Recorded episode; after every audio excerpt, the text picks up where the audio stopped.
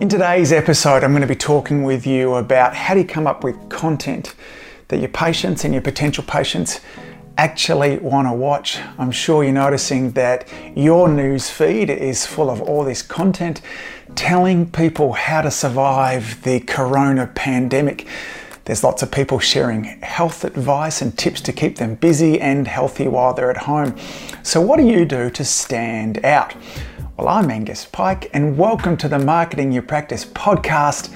And I'm going to share with you one simple tip that'll help you give the content to your patients that they actually want to see.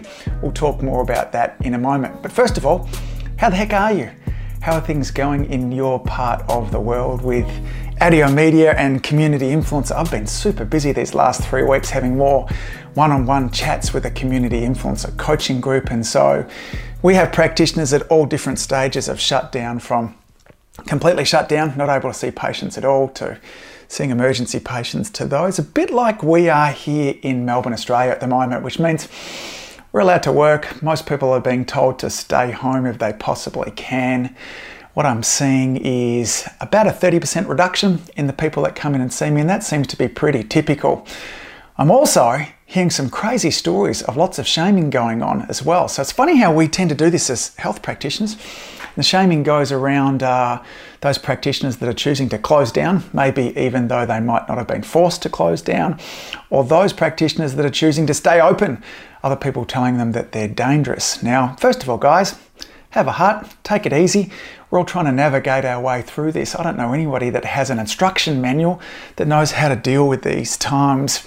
Not only is it a good time to be compassionate to the wider community, but maybe a good time to ramp up the levels of compassion and care for our fellow practitioners also. So, anyway, I'll get off that high horse. Here's another realization I had too. I noticed last week and the week beforehand, I was super angry. I was really cranky, and I thought maybe it was just because I was being isolated a little bit more. I had a patient point out to me that maybe I was going through the stages of grief. Um, I've been thinking about it, perhaps I was. One of the things I realized that uh, I was doing, I was working heaps. I realized that there's lots of opportunities at the moment and that I need to be really doubling down on the care that I'm showing for my patients across the two practices there. Lauren's doing lots of extra also, and for you guys. I've been creating extra podcast episodes and, as I mentioned before, doing lots of one on one work. And I realized I can't be working 14 hour days, seven days a week. It doesn't make me a very nice person. Uh, Lauren and my gorgeous wife, Lauren, there too, and my kids will tell you that also. I'm reminded of a story. I tried to find out actually who it was of a guy who was, was one of Tim Ferriss's early episodes. He was telling a story that he started um, exercising in the morning, and his form of exercise was riding his bike. And he was living in LA, and I think it was Venice Beach at the time. And he had this kind of loop that he did. It was about a 20 kilometer loop, give or take. And he'd get on his bike in the morning and he would just ride flat out down there and back. And each time that he would do it, he was kind of racing against the clock and he was looking at it, getting there. And the ride took him, I think, from memory around about kind of 40 minutes. The time's not important there, too.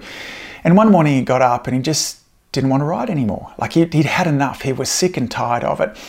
He knew the importance of exercise and he kind of convinced himself that he should go for a ride. But this morning, instead of kind of riding like a madman, what he was going to do was he was just going to cruise along. So he hopped on his bike, he rode along and he noticed the birds and he noticed the waves and he even saw a seal out there kind of swimming in the ocean. And he took notice of just how beautiful the entire ride was. And he got back feeling rejuvenated and, uh, you know, his energy was better, all those kind of things. And he looked at his watch and it took him 44 minutes, like four minutes longer than what it would normally take him. And yet he had all of this joy. When I heard that story, it must have been maybe three or four years ago. It changed the way, now I haven't got it mastered because I mucked up last week it took a lot of the urgency out of many of the things that I'm doing. You know, instead of me trying to pull these all nighters and seven days a week, I was going to say eight days a week. Sometimes it feels like that too. I realized that I can bring enjoyment back into things. And yes, whilst it might take an extra 10% longer, I'm a happier person. Um, I was going to say a happier person for my family to be around, and that's important, but I'm a happier person for me to be around also. This coronavirus ain't going to finish tomorrow. Um, we're in here for the long haul. And when I realized about how angry I was getting and how much of uh, a pleasure I was not to be around, I realized that I needed to bring more joy back into things. And how can I uh, just make things more fun?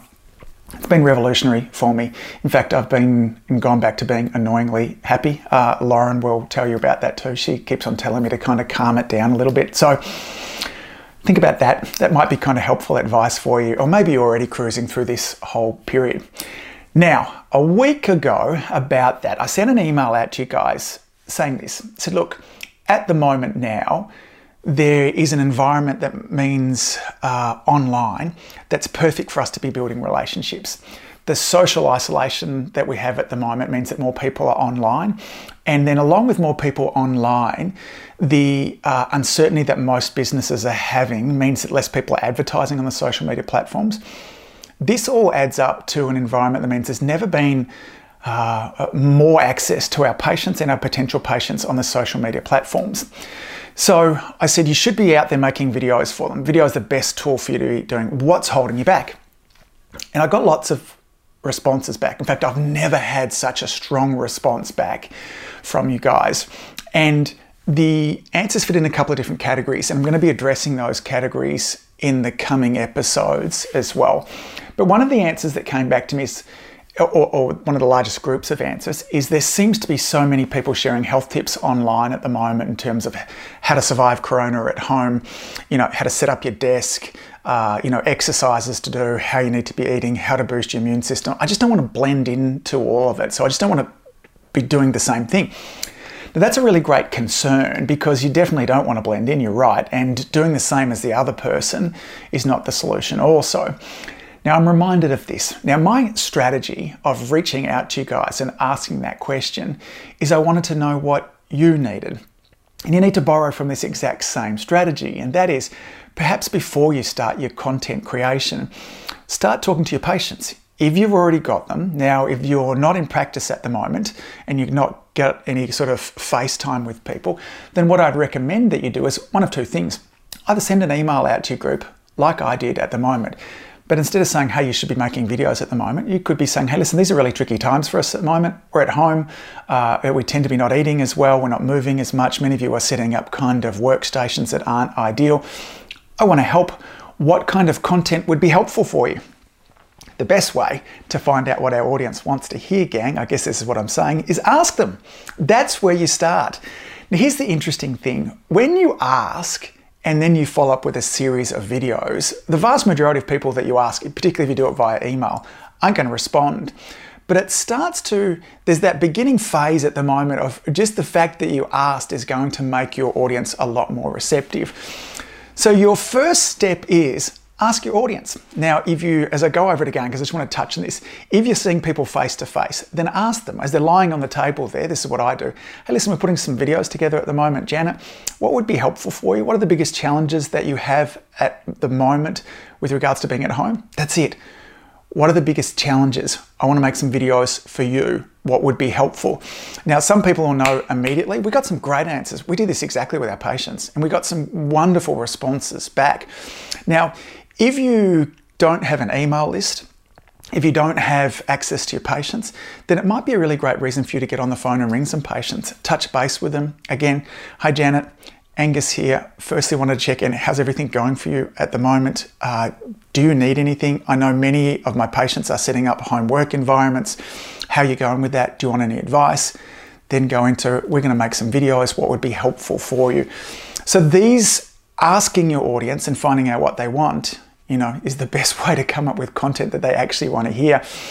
You could do the same thing by creating a video and sharing that just on social media. It's an ask campaign first, where you're first of all, this is shows a tremendous amount of compassion and care and thoughtful. Your audience wants to be asked about what they want. So the video could be just this. Hey gang, we're setting ourselves up to start to create some helpful short videos for you guys we can talk about nutrition, we can talk about supplementations, we can talk about stress management, uh, we can talk about setting up your desk. If you give some people some examples there as well, that'll help to guide them. But when we ask our audience first, we're much more likely to come up with content that they actually want to hear. This is phase one that I want you to go through. Now, once you've got all this information coming back to you in the coming videos, the two big uh, uh, groupings of concerns that I had come back from you guys with regards to why you weren't creating your videos, where I'm not quite sure what to create at the moment. I, everybody seems to be creating content, and the other one was all in around fear. So, um, in the coming videos, I'm going to talk to you about dealing with the fear of being on camera. I've got some great strategies I want to share with you there. I also want to remind you about this too, because there will be some similarities of the content that you're sharing that might be similar to what other people are sharing. And I want to remind you of this. Um, I'm a big fan of Marie Forleo's book, um, Everything is Figure Outable. And she tells a story inside of there that her partner had been banging onto her forever about the importance of some supplementation and them getting more kind of greens in their life. And uh, like years, he'd been talking to her about that too. Then she interviewed somebody on her show. She really connected with this woman. This woman said, Look, you really need to be taking these supplements. You really need to be getting more greens in your diet. She came home and she said to her partner, I forget his name at the moment, but it's not important to the story. She said, We need to be taking some supplements and we need to be getting more greens in our life. And he was like, I've been telling you that for two years. She tells this story in here because she reminds us the way you deliver a message, there's somebody out there that's waiting for you to say it. Now, we have our own natural flavour of how we communicate, how we say things, and there's someone right now that really needs to hear it for you.